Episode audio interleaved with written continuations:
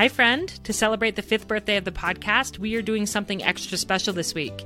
Every day, I'm airing a mini episode with a throwback to an early episode of 3 in 30 that has deeply impacted my life and been part of my journey of learning how to love.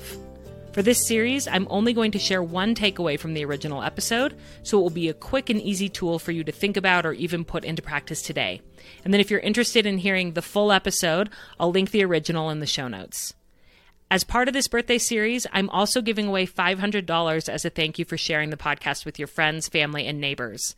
Not only are you helping the show tremendously by spreading the word, but more importantly, you're helping the moms in your real life community to have a valuable resource to thrive within their motherhood. We're calling this the Five Days, Five Ways Challenge because you'll have a chance each day to enter the giveaway for $500 by sharing the podcast in a different, unique way. There'll be one grand prize winner at the end of the week who will get $500, and there will also be four runner up winners who will get a care package from me, so enter each day if you can. Today is your last chance to enter the giveaway, and all you have to do is subscribe to the podcast and submit a rating and review. You can do this on most podcast listening apps or even on Facebook, and the more reviews we have, the more likely moms are to find 3 in 30. After you subscribed and reviewed, go to the link 3in30podcast.com slash 5, F-I-V-E, and fill out the form to enter the giveaway. And please note, if you have ever left a review for the podcast, even if it was years ago, that still counts. Go fill out the form, include a screenshot of your review, and you will be entered to win. Okay, so for today's mini episode, I'm sharing an excerpt from a conversation I had with Ralphie Jacobs of Simply on Purpose about how to use playfulness to diffuse conflict and create positive momentum in our homes. This is a tactic I use often in my home when things are heating up, and I hope it will resonate with you too. So here we go. Okay, third takeaway for looking for the good is behavioral momentum. Looking for good is all about creating more good and keeping it going. And this is just the definition of behavioral momentum. Once I learned about this almost tangible momentum in our homes, it's become a continual experiment for my husband and I to see how we can use our power to get the good going.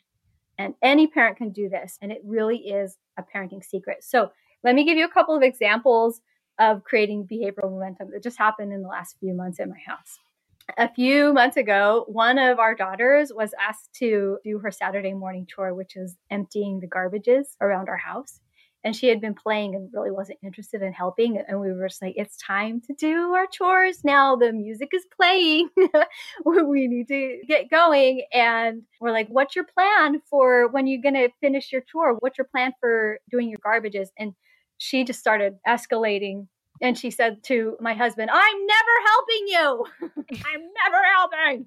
So Brian went downstairs and he grabbed all of the garbage bags that she would need for this chore. And he said, I'm going to throw them all up in the air.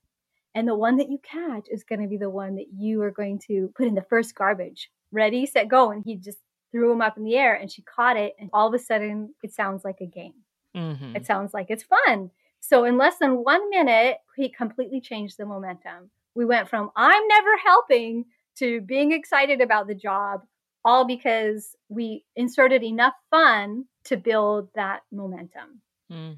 And that really is, you'll see time and time again with the secret to creating momentum is to just rely on a child's desire to have fun. Mm. Just really use that as the secret sauce of helping your child to switch over that momentum. Another example is a trip that we recently took to Costco. I had one child that kept whining and complaining because there were no Costco samples. Mm. I mean, mm-hmm. yeah, it is a real disappointment for all of us. It really is. Just I another know. thing COVID took away from us. I know. Hello, pandemic. How rude of you. so she started whining and complaining, and her expectations for those samples just really wasn't being met. So here I'm thinking, like, oh my goodness, this momentum is bad. How can I change it? How can I change it? So I'm looking in my bag, desperately searching, you know, my Mary Poppins bag, like, what? What's in here? And I found a little tin full of Altoid mints. And so I was like, okay, uh, let's let's be fun here. So I said, hello, I'm the lady of Costco, and I have these samples I'm giving out. Would you like a mint, my dear? Where's your mother? Is your mother around here? Will she let you have a mint? To your parents here? Will well, they let you have a sample. And she like got the biggest grin on her face and just thought it was so fun. And she reached inside and got her little mint and put it in her mouth and she smiled. And even to this day, she calls them her her happy mints because they just like I don't know, it's a placebo effect, I guess. She just thinks they make her happy. But I think what's, what's so cool about that is that it's just so easy to create more good in your home. Mm. I love to empower parents, help them feel like you can change that momentum on a dime by being silly, by pretending and seeing that shift and getting that good going.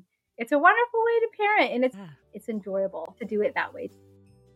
Thank you so much for listening to this mini episode as part of our celebration of the 5th birthday of 3 in 30.